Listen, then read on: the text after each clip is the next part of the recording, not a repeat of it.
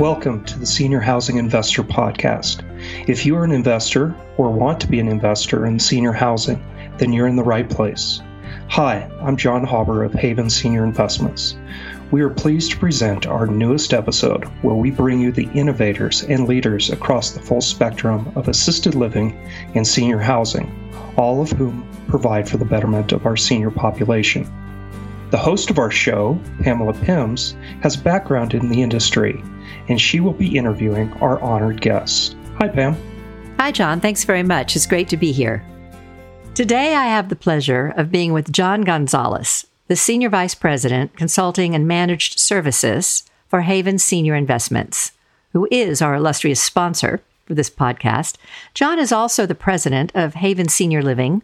And a little later in the podcast, we will talk about all the different components of Haven Senior Living and the different companies that they now have. But in the meantime, John, how are you? I'm doing fine, Pam. Thank you. Good. I'd, I'd love it if you would tell me about yourself and, and your background and, and how you got started in the senior living industry. Sure, absolutely. So I uh, majored in music in college. So, of course, I got a job uh, in business, um, being the starving musician for a number of years. Um, but uh, I, I, actually got into this business because I was fired waiting waiting tables in a restaurant in San Antonio, Texas, and I needed a new job. And Love the honesty. Sorry, go on. no, that's and uh, yeah, I looked for a new job, saw an ad in the paper for a waiter, and I said, "Oh, that's for me." And uh, it happened to be in a retirement community, and uh, I didn't know the difference between a retirement community or a nursing home, and so I started working there. But uh, you know, what's for me, most important is why I stayed in the business for 35 years. And, you know, when I was uh, much younger, I watched my grandmother pass away from Alzheimer's disease and uh, very painful, as many people uh, experience. But at that time, there was really only one option for our family, and that was a state run uh, skilled care facility. And 35, 36, 37 years ago, they weren't very nice. Not all of them, anyway. And the one we had uh, put grandma in was uh, full of sights and sounds and smells that I mm, felt very uncomfortable. You and everyone, they were so depressing. Yeah.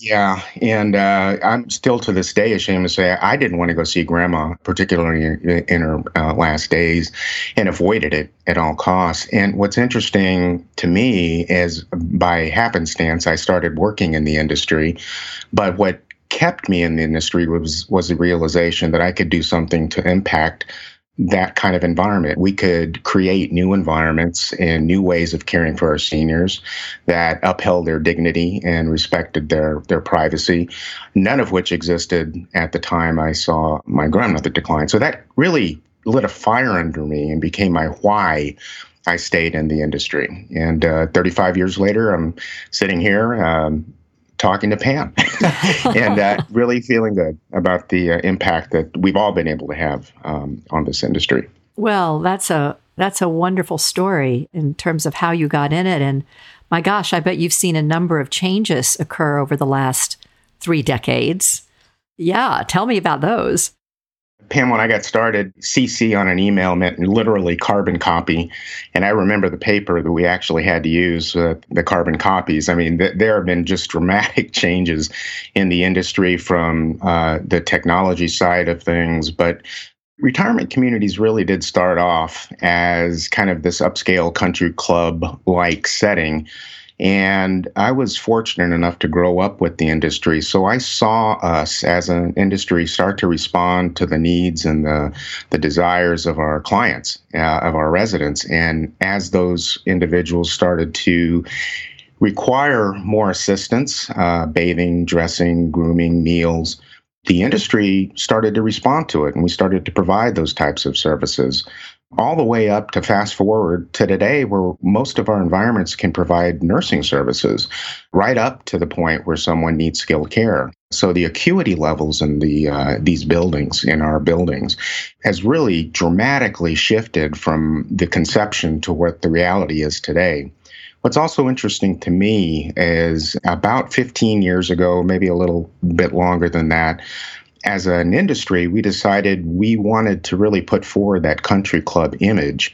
And the nursing services and the care services uh, were really kind of pushed to the back in terms of what we wanted the public to perceive about us. We wanted to really put out that hey, come on in, golf, keep your job, drive your Corvette, and live with us.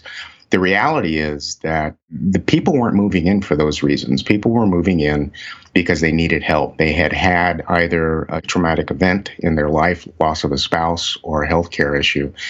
And even though that was the reality, the marketing perception was pushed out there that we're country club. Now, what's interesting to me is that since the pandemic, the clinical portion of what we do as an industry is really front and center. And it really came to light in communities that were not ashamed of putting out the fact that we care for people, that clinical services and clinical excellence is our top priority, that resident health and safety is our top priority. Those communities that were already doing that were already way ahead of the game. Others had to pivot very quickly in terms of their, their messaging and they had to put that out there. I worked with a number of uh, owners and operators, and we worked on pivoting messaging. Some didn't realize how good that messaging could be and how impactful, particularly during the pandemic. So it was just a, a dramatic a change for me. And, and now, of course, we have the rise of technology. Uh, a decade ago or so, there was a rush to create software systems that took a prospect from the marketing stage or the inquiry stage through resident move in. And then we added on nursing components, service delivery software, right through to production of assessments and billing at the end of the month. And there was a lot of dust thrown up, a lot of new participants entering the market trying to fill that void. And the industry was very slow in embracing technology. We favored high touch over high tech, and uh, we were just slow to the game. It's changed now. It's like the wild, wild west all over again. and we've got innovation and people running to the market with new tools, software, hardware, algorithms, and all designed to assist the operator in helping the resident have the best quality of life possible. So whether it's fall prevention software, air filtration systems, innovative programming, it, it, there's just this incredible rise of technology. Right now, it's stopping short of the robo caregiver, but uh, how how far away are we from that? Probably very, very close. Yeah. Wow. Well, it's it is amazing the progress, if you will, too, uh, from the days where you didn't want to go see grandma, and understandably why. And I think it's sad that some of those facilities are still in existence, but mm. fewer and further between, thanks to everything that is happening. What would you say would be some of the biggest challenges then for, for owners and operators of senior living today? And, and how can they address those challenges too? So, one of the obviously the biggest challenges that's affecting the industry today, and it affects almost every other industry, is a labor shortage. Mm-hmm. We've got a, a, tremendous challenge in front of us.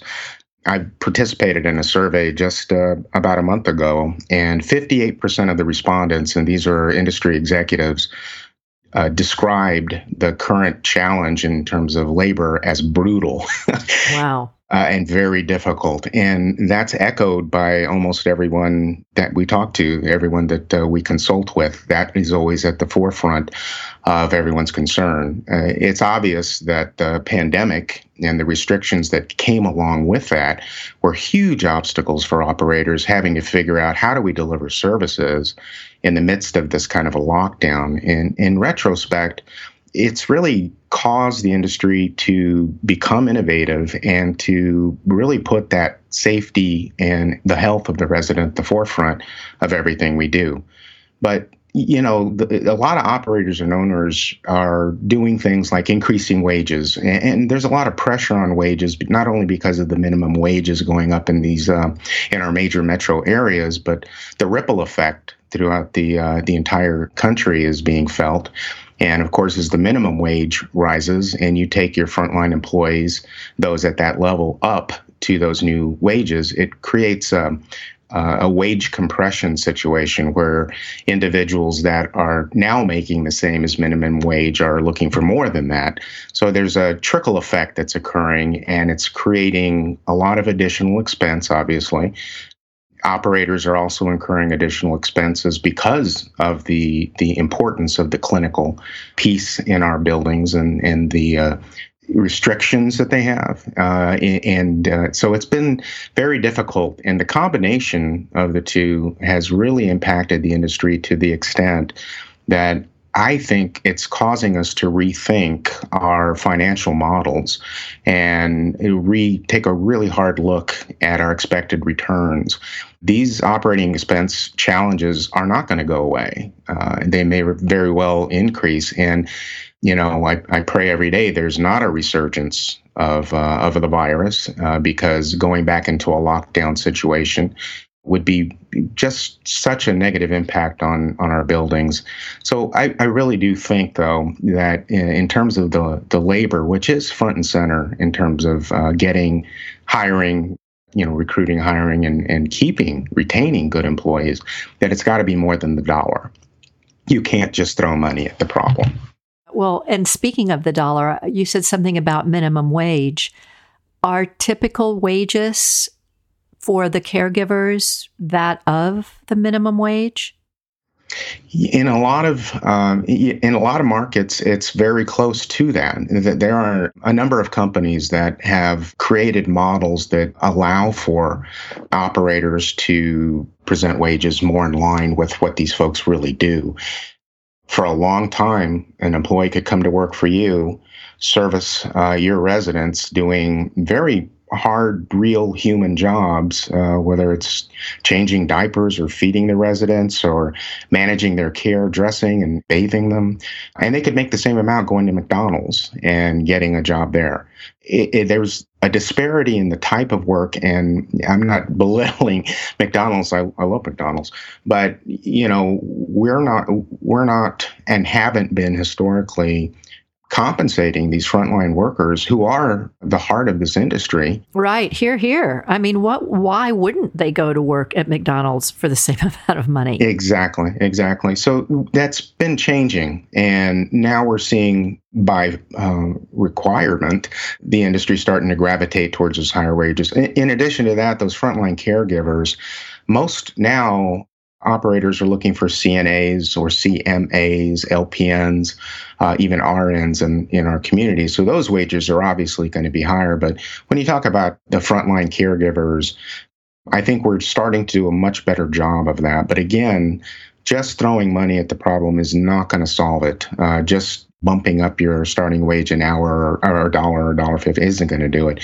You've really got to create an environment that anchors your employees to it and attracts others. And that's only done, in my opinion, by creating genuine relationships between the staff with each other, with the residents, the family members. And those genuine relationships are what anchor employees to a community. And, you know, it's interesting, this generation now, the newest up and coming, they're looking for purpose in their life. You, you, see a rise in participation in various organizations, whether it's political activism or cultural. And, and there's a lot of youth that are running towards that. And we have to do, as an industry, a better job of showing them the purpose that uh, they can fulfill by uh, working with seniors, by preserving the knowledge that these folks have, by understanding their stories and the history, and uh, by providing them with dignity and respect. And these are all things that, as an industry, I think once you're in it, you understand the profound impact that even a frontline caregiver has on a resident and the resident's family. And we just need to do better at attracting and communicating that to potential employees and particularly to the younger generation. Yeah, it's nice to hear the younger generation has a heart to want to do something more meaningful and purposeful than maybe some of our past generations were chasing the almighty dollar. Mm-hmm.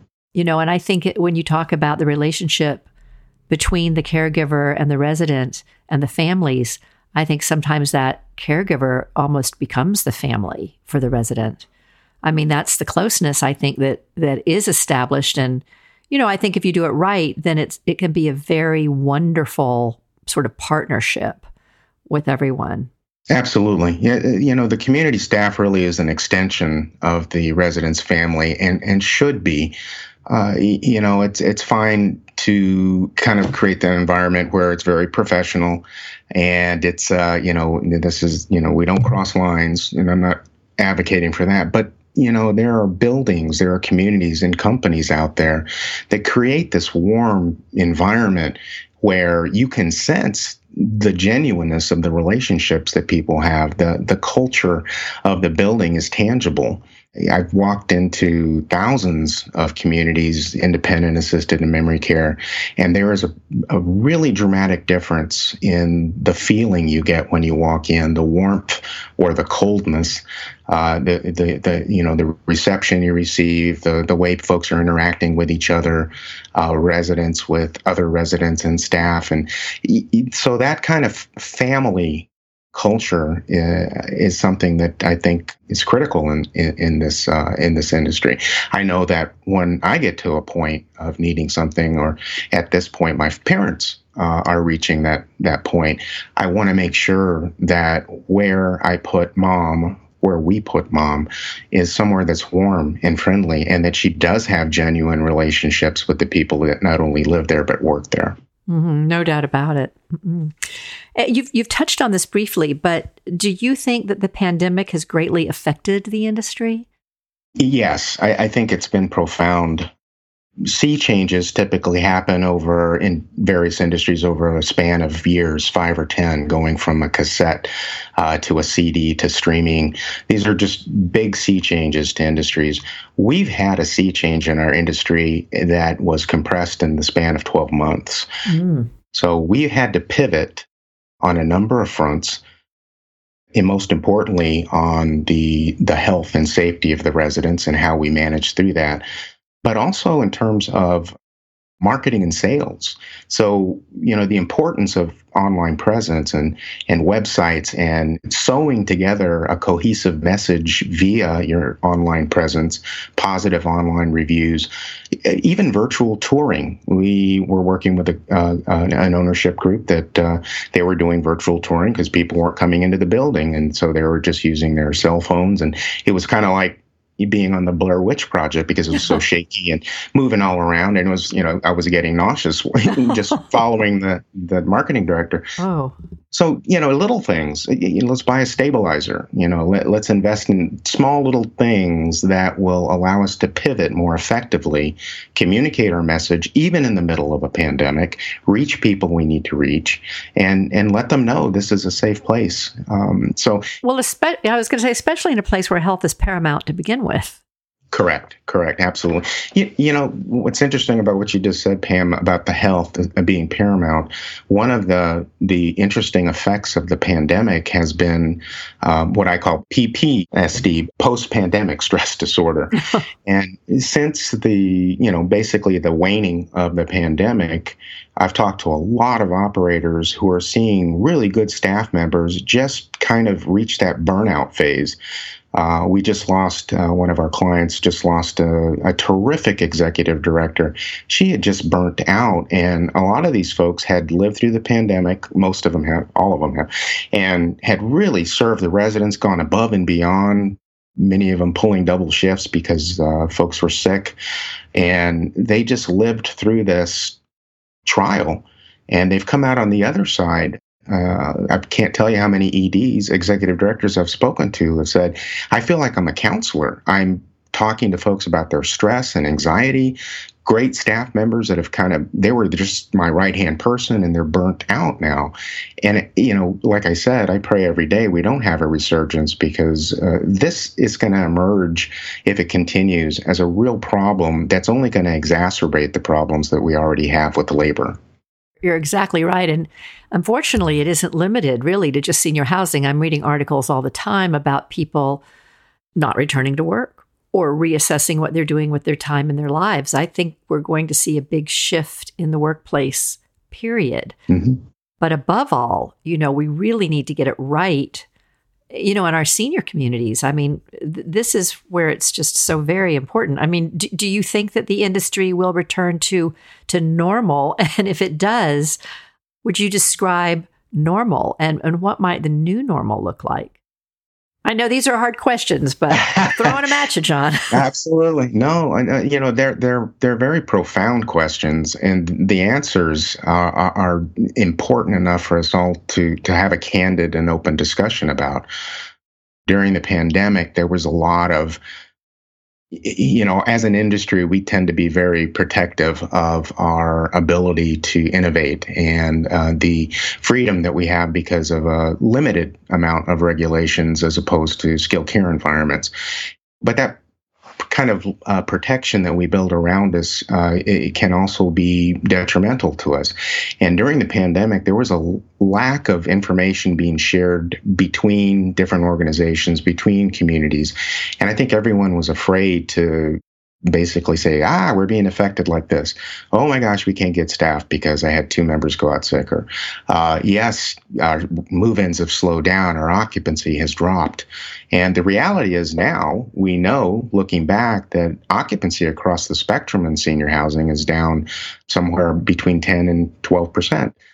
That much. Wow yeah, as a, as a result uh, of the slowdown in move-ins, mm-hmm. um, it, it, it's it, and it's just you know to be dr- very transparent with each other was was difficult during that period of time anyone that's tried to do a competition study and, and has gone into different uh, communities to try and get information on occupancy and and uh, you know how how is your acuity level? How is it with staffing? You, you typically bump into that that protective barrier but the pandemic has forced us to kind of push that through and i'm glad that we're seeing the other side of it now where communities are sharing more with each other best practices about how to deal with this. And the reality that um, our occupancy did take a hit. Uh, the new normal, because the old normal's gone, and I, I think it's akin to saying, well, we're going to stop streaming music and go back to CD tapes. mm-hmm the new normal is gone and and what the new normal will look like I, in my opinion is a reassessment of the um, financial returns on on this type of property I, which not to cut you off excuse me for interrupting you um, sure. save your thought on that but can you speak for just a little bit on when you talk about the financial returns what they classically have been uh, in this space to what you see they should be going to? Sure, sure. So, you know, what's interesting is the um, operating margins for various types of product and senior living vary. So, you have much higher operating margins in dependent living communities, typically 50% or mm-hmm. above. Your operating margins for assisted living uh, you know, really sharp assisted living is going to be in the in the high 30s to 40 percent. those are you know running optimally, but they range from 35 to you know maybe 40 percent, some lower. It's an amazing margin. but yeah, and, and, then you know, in terms of memory care, the margin goes down, but the the revenue goes up. So you're getting a smaller piece of a bigger pie because the, those charges tend to be significantly higher than assisted living and, and independent. Um, so you know, it it it, it kind of there's a spectrum, and they kind of go up along with the or down along with the the acuity level. Higher the acuity, the lower the margin. But you know what's happening right now i think as an industry is we're trying to get get our footing right now. We kind of come through the uh, the pandemic and we're trying to find out what that new normal looks and sounds like. It's difficult to articulate because we're still trying to figure it out. But one thing i do see happening is a rise of technology to assist the industry with the shortage in labor uh, to assist the industry in how to create uh, you know different environments or, or, cleaner environments using UV lighting or uh, air uh, air filtration systems, and, and, then some of the really unique and innovative things that are out there are our company Haven uh, Senior Living Technologies is uh, knows all of the the systems, the latest and the greatest, and they're just terrific at uh, pointing to best practices and best products. And like I said earlier, this is kind of the wild, wild west. There's a lot of new stuff coming online. So I think the advent of expansion of technology in our communities is a foregone conclusion. And there are a lot of them that have already, a lot of operators and owners that have already embraced that and are moving towards it. And that's going to look, uh, change the look of the building a little bit. But one thing that won't change is still the need to create those genuine relationships. That, that high tech doesn't uh, dilute the high touch.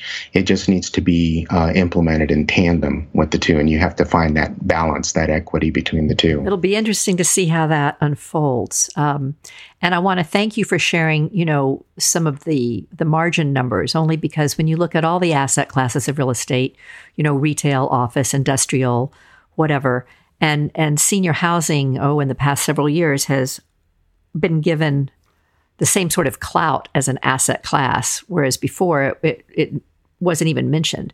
But when you look at it and you look at the returns on it, it's mm-hmm. really so much higher mm-hmm. than the other mm-hmm. ones. So I think you're right. There is room here to adjust. And I think investors in particular should say, you know, let, us look at what this this asset class really provides in returns can we keep them through the technology without losing mm-hmm. the cost of the touch or or you know just the meaning and purpose behind why you're in this business you can't just cut staff or whatever right. like you can in some some of the other arenas agreed but um, i love i love what you're saying and the positive outlook you have on it um, you, you had mentioned earlier just about the culture of a building, and mm. I, I hear you loud and clear. It reminds me a little bit of, um, I don't know, maybe when you were in college, I don't know if you ever went through Rush, and you'd go into these different mm-hmm. sorority or fraternity houses, and each one had such a different feel. Mm. And I, I, when I was in the business of senior living too, I would feel that walking into a community, just the culture. Anyway, can you expound on that a little bit? Sure, sure. You know, I was talking um, a number of years ago to uh, another senior living executive for a very large publicly traded company, and I was we were just talking about culture and a difference between the company I was with and who he was with. And I said, "So tell me about your culture." And he starts talking about basically the brochure talking points. And I said, "But what does it really look like? How, how do you measure it?" And he started to kind of give me this um, description of this uh, uh, fog that kind of falls over a building and it's gaseous and it's moving. And I, am trying to figure out specifically how do you measure your culture? You know what what what evidence do you have? And you can point towards things like uh, your return and uh, that kind of thing but culture is tangible. Culture is something that you hear in the hallways, whether it's a conversation between staff or a conversation between a staff member and a resident. It's a conversation that you may overhear when you walk into a building with the receptionist on the phone. Is she on a personal call? Is there someone in the office that's talking about the time clock and there's a missed punch and oh my gosh, it's going to be a problem? It's whether or not the staff recognize residents by name and, and understand their story, that, that they've really connected with this resident. And the outputs of culture are you can measure in terms of family and resident satisfaction scores.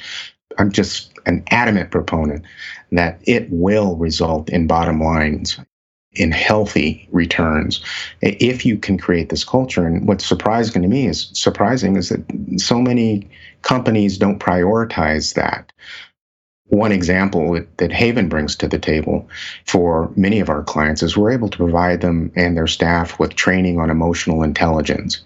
And it's an interesting part of culture being able to uh, give your staff the ability to understand why someone's coming at you and what that emotion is, why they're feeling that emotion, and more importantly, how you respond to it.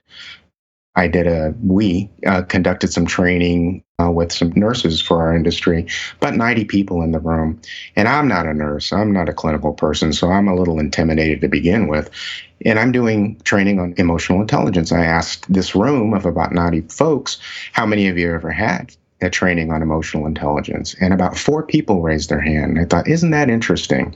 That here we are as an industry dealing with emotion every day you've got residents that are despondent and depressed and residents that are grieving um, you've got family members that are upset and maybe yelling at you because something went wrong with mom whether it's because of anything you did or not and I asked them How many of you ever experience emotion on a daily basis? And there wasn't a single hand that didn't go up. So, that kind of skill, that kind of gift that I believe we can give to our employees in this industry is, is just immeasurably valuable. And it, it's also training in terms of culture. It's something that if you do it right, you're giving the employees not only skill set to use in the, their work life, but these are tools that they can use in their personal life as well. So I'm a huge proponent of um, of that kind of training. I could not agree with you more. I think it's great. All right, so now we're at the point where I want to ask you what makes Haven Senior Living unique. What services do you provide that other consulting or management companies don't? You know, we've really become a one stop, uh, very comprehensive uh, company in terms of servicing clients. We've responded to the needs that we hear from the clients. Uh, we started off as a real estate transaction company primarily, and we've kind of grown. We've got different arms now. You mentioned er- earlier Haven Senior Living, and Haven Se- Senior Living is a, a, an output of Haven uh, Senior Investments. So I, I got to get that right. There's a lot of Haven stuff. there's a lot of uh, Haven, right? we got yeah, there's Haven Technologies. We've got Haven Senior Living, Haven Senior Investments. So we've got a, a lot of different arms that have been put into place in order to address the needs and the desires of the clients that we're serving. Haven Senior Living primarily is involved in providing consulting services, asset management, and even third party managed services for owners and operators. We have a different approach in, in that regard uh, in that we advocate for the owner. I was in third party management companies for literally for decades. Mm. And I saw the inside of what that looks like. And the owners that we serve are typically smaller, not you know huge players, and aligning with a larger third party manager. I'm sorry, but the, the the honest truth is that you're not going to get the services. You're not the biggest dog in the room, and so you're not going to get the most attention. And I, I really had a distaste for that uh, for years. And when I left that corporate environment, I wanted to be a part of an organization that advocated for the owner, that looked at the owner as the client, not just the, the, the operator or the residents and the staff, all of whom are people we serve, but the owner always seemed to get the short shrift. And so, uh, one of the things that we do is we advocate on behalf of the owner, whether there's a third party operator in place or not. Uh, we can come in and provide those consulting services. But you, your question specifically, what makes Haven different? Uh, this is my favorite thing to tell people. You know, we're a faith-based company, and and we don't hide hide that. It's front and center about what we do. Uh, we don't discriminate in any, any way, shape, or form. All faiths are welcome, either to be part of the company or to be a client of the company. But we are faith-based, and to me, what that means is that when you we do business for someone, we're literally serving God by serving them. We we're not going to give uh, anyone short shrift. We're not going to be anything less than honest and, the highest degree of integrity, highest degree of ethics. I have never been part of an organization that lives that out to the degree that Haven does. We we uh, we just love it. we're we're excited to serve people. We, we always are looking out for the best interest of our clients, and it's not just because we're great people. It's because we know that we serve a God that tells us to do this. And, and so when we're serving our clients, we're really doing it with that greater purpose in mind. And it's why I'm part of the organization. It's why I'm talking with you right now. Well, that certainly explains it. and that's, that's a lovely thing. Uh, I know you have all the different sectors and that you come at each of them with the same sort of love and caring and faith. So that's lovely. We're just about out of time, and I'm just curious if there's anything I haven't asked you that you'd like me to ask you, or anything else you'd like to mention before we sign off. You know, our industry is really going through uh, some changes now, and what I can, what I think, what I would like everyone to understand is that this is going. We are going to come out on a new normal in a new normal this is such a phenomenal industry. This is such a phenomenal product. Uh, and people that are involved in doing it, they are heroes. They're out there on the front lines providing these services. And, you know, we're in the business of serving them and serving those that, that serve them. And it's just such a profound difference between where we started, you know, where I started with uh, watching my grandmom in that environment to where we are today, where the emphasis is on quality of life and the realization that your life doesn't end because you turn 80 or even 90 or, or, or, older, that you still can learn, you still can grow, you still can be a part of, of, of the culture and the society. You have a lot to give. And I love that our industry has embraced that realization. And these environments uh, are just so dramatically different than they used to be. And I'm just thrilled to be a part of it. Um, and everyone should be. well, I'll say amen to that. and I will thank you so much for your time today. It's been such a pleasure learning about what Haven does and, and what you do. Your thoughts about the industry are are very insightful. And um, if people want to find you all to, to have you help them, what's the best way, John, for them to do that? Sure, sure. So our website, uh, havensenior.investments.com. And from that website, you'll find access to all of the other components of Haven that I mentioned. And everything we talked about, uh, we have folks that are experienced. We bring a great amount of expertise and we can assist anybody with those types of issues. Well, that I know you can. I've heard wonderful, wonderful things about your company. So, anyway, thanks for giving me your time today. Thank you, Pam. Appreciate it. All right, talk later. All right, bye bye. Bye now. Thanks for joining us today. This podcast is brought to you by Haven Senior Investments. Haven Senior Investments is the leading faith based senior housing advisory firm focused on providing their clients with the knowledge and expertise necessary to support their goals of buying, selling, developing, investing, or operating in the senior housing market. They can be found at havenseniorinvestments.com.